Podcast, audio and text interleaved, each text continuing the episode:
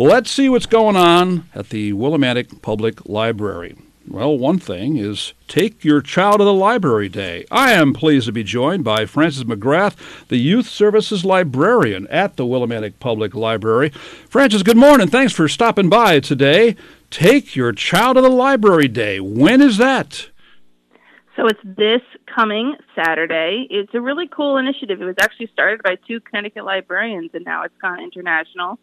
It's just kind of like a way to get the library back into everyone's mind. To oh yeah, I forgot about that. If that's something that you've that slipped your mind, and then just bring you back in and remind you everything you could do at the library. So why is this an important day, Saturday?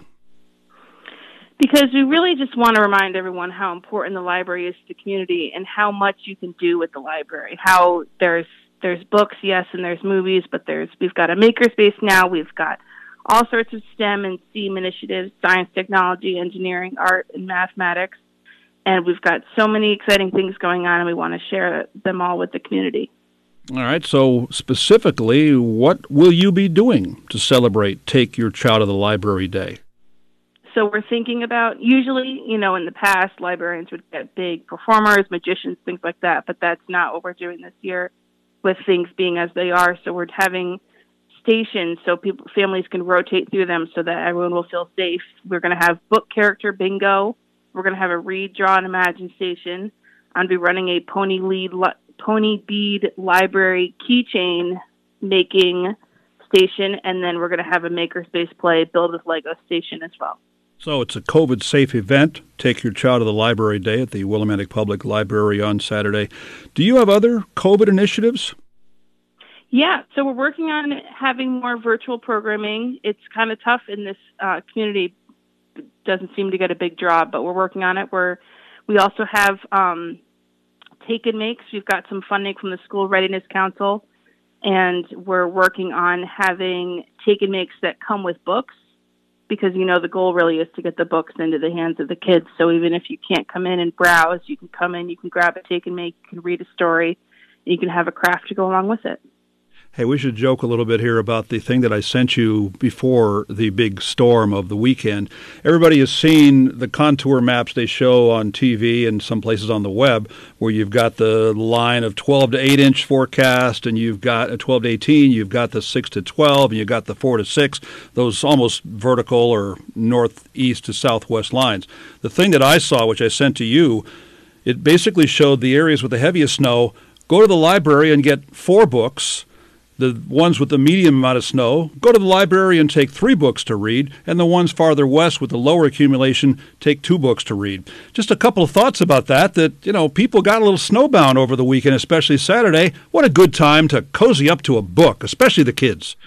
Exactly. What other things are going on at the library in February, which begins tomorrow? So we're having another NASA at my library night, which I'm really excited about. We're going to be focusing on the International Space Station, so that'll be cool. Um, we're also starting a. We got a local storyteller named Carolyn Stearns, and she's going to do a K is for kindness and on Tuesday nights for younger readers, and choosing kind on Thursday nights for older readers. Kind of a social emotional learning programming we'll you'll also get free books and we'll talk about what it means to be kind what does that look like things like that. Um, we've got a family science night first thursday of the month so that's coming up this thursday. It's really cool. It's been kind of uh, hands-on science but really this week we're going to do density and talking about how the different liquids in your kitchen make really cool um, density things. And so it's really nice like kitcheny science that you can replicate at home and the other exciting thing that we did was we got we just got an initiative called Plant Wildflowers, um, and that's going to be starting up soon. And we got a grant through Tangled Bank Studios, and we're going to work on starting bio blitzes, which are when you take a little portion of land. Wouldn't work right now, obviously, but um, and you study everything that's in that portion of land and that gives you a survey of all the creatures and all the plants and all the animals within your environment. And you touched on the NASA thing, and you've gotten a really nice connection with NASA. You've got a My Library Night coming up, the ISS edition. I'm a huge fan of watching the passages of the International Space Station, and we've gotten some other people into it by letting them know when the good visibility nights are going to be. There's one tomorrow evening, as a matter of fact. But exactly what is the ISS edition of My Library Night? So we're going to have a again with the stations. We really feel like that's the most COVID safe way to do events like this. Um, my plan is to run a station, probably another Read Draw Imagine, because that's my favorite thing to do, and have other stations where we do things like talk about um, what it feels like to live in in zero gravity. We've got those those really cool videos done by the International Space Station with like making sandwiches and brushing your teeth and things like that. And we've got some things in the works that I don't want to say because I don't know if they're going to happen, but I've got some big hopes for there's some really cool virtual reality stuff you can do with ISS. So we're hoping we can get some of that stuff going.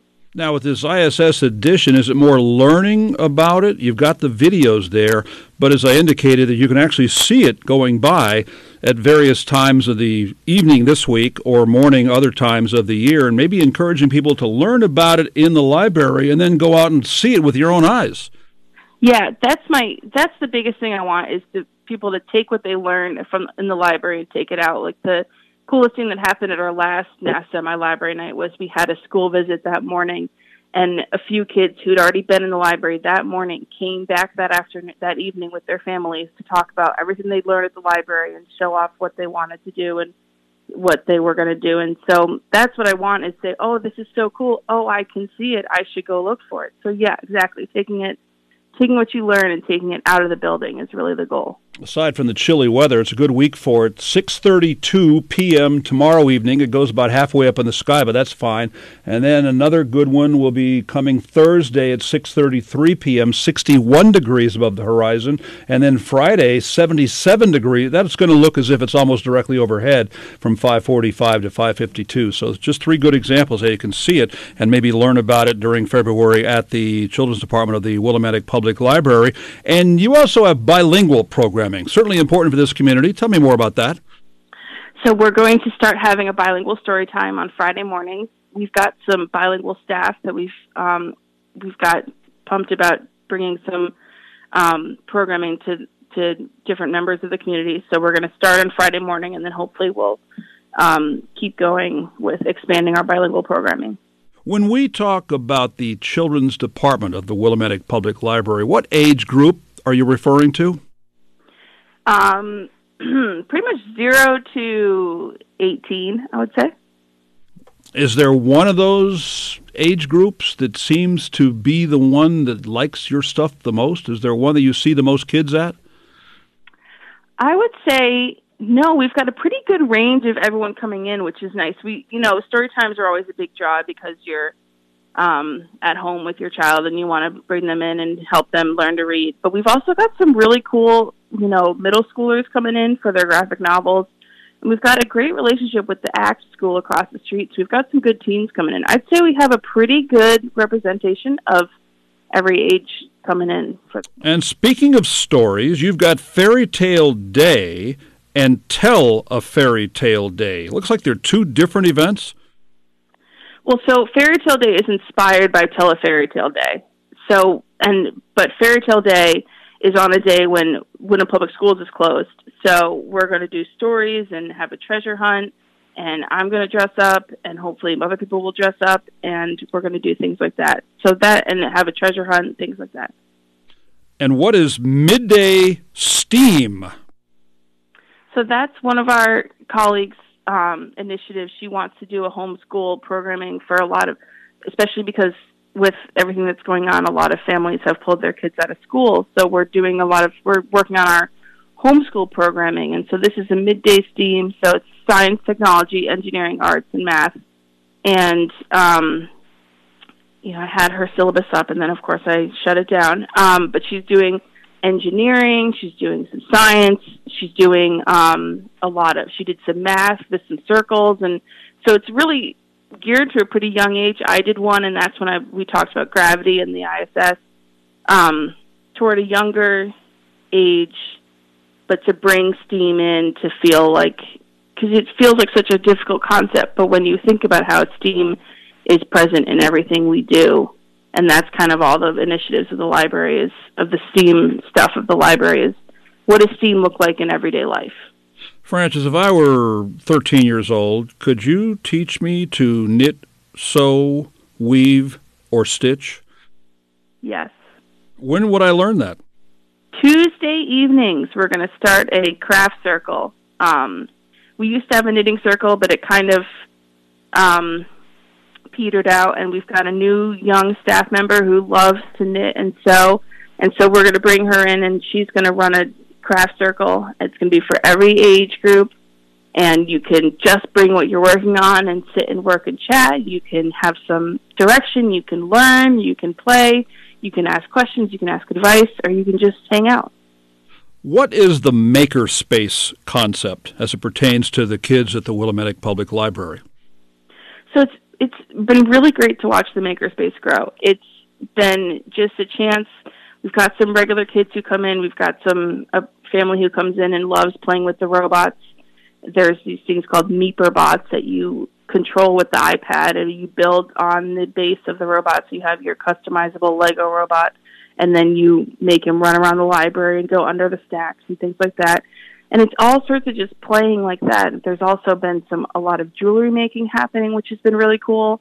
Um, so that's what's great about the makerspace. It's really just what you want to do, and we will do our best to help you get there. And the hours are we've got hours Monday, Tuesday, Thursday, Friday, and every other Saturday. And pretty much, if you walk in and say you want to use the makerspace, as long as we're available and there aren't other things going on, we're not going to say no. So it's been great to see people come in and, and really start to use it. And kids love robots, and you've got robots for them. Do tell. So we've got uh, the Meeper bots. There's one named Botley, the coding robot, and there's one named Dash, who's really funny, who talks a lot. Um, and then one thing we're going to do with the robots is on February 19th, we're going to have a day of code featuring robots with my friend Asa, who is really into coding, is going to come teach kids how to how to code with the robots. So it's a great way to see how exactly what you're programming the robot will do. And so it's a perfect way to visualize exactly what coding does. And what's the Books and Babies program? So Books and Babies is great. It's a grant initiative that I've been working on for a long time.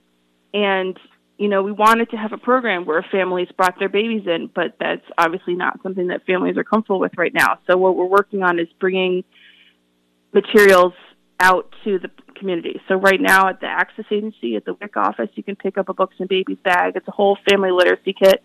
Um, with rhythm sticks and shaker eggs and and books in it and then and we've also got some at the library and we're just trying to get you know literacy tools and reading materials out to the to the families that need it a lot of great programs at the Willimantic Public Library Children's Department, especially during the month of February, including Take Your Child to the Library Day coming up this Saturday, February the 5th. More information is on the library website, willimanticlibrary.org. One word, willimanticlibrary.org. Lots of good stuff. Frances, thanks for stopping by this morning. Thank you so much for having me. Frances McGrath, Youth Services Librarian at the Willimantic Public Library. 14 WILI Willimantic and 95.3 FM.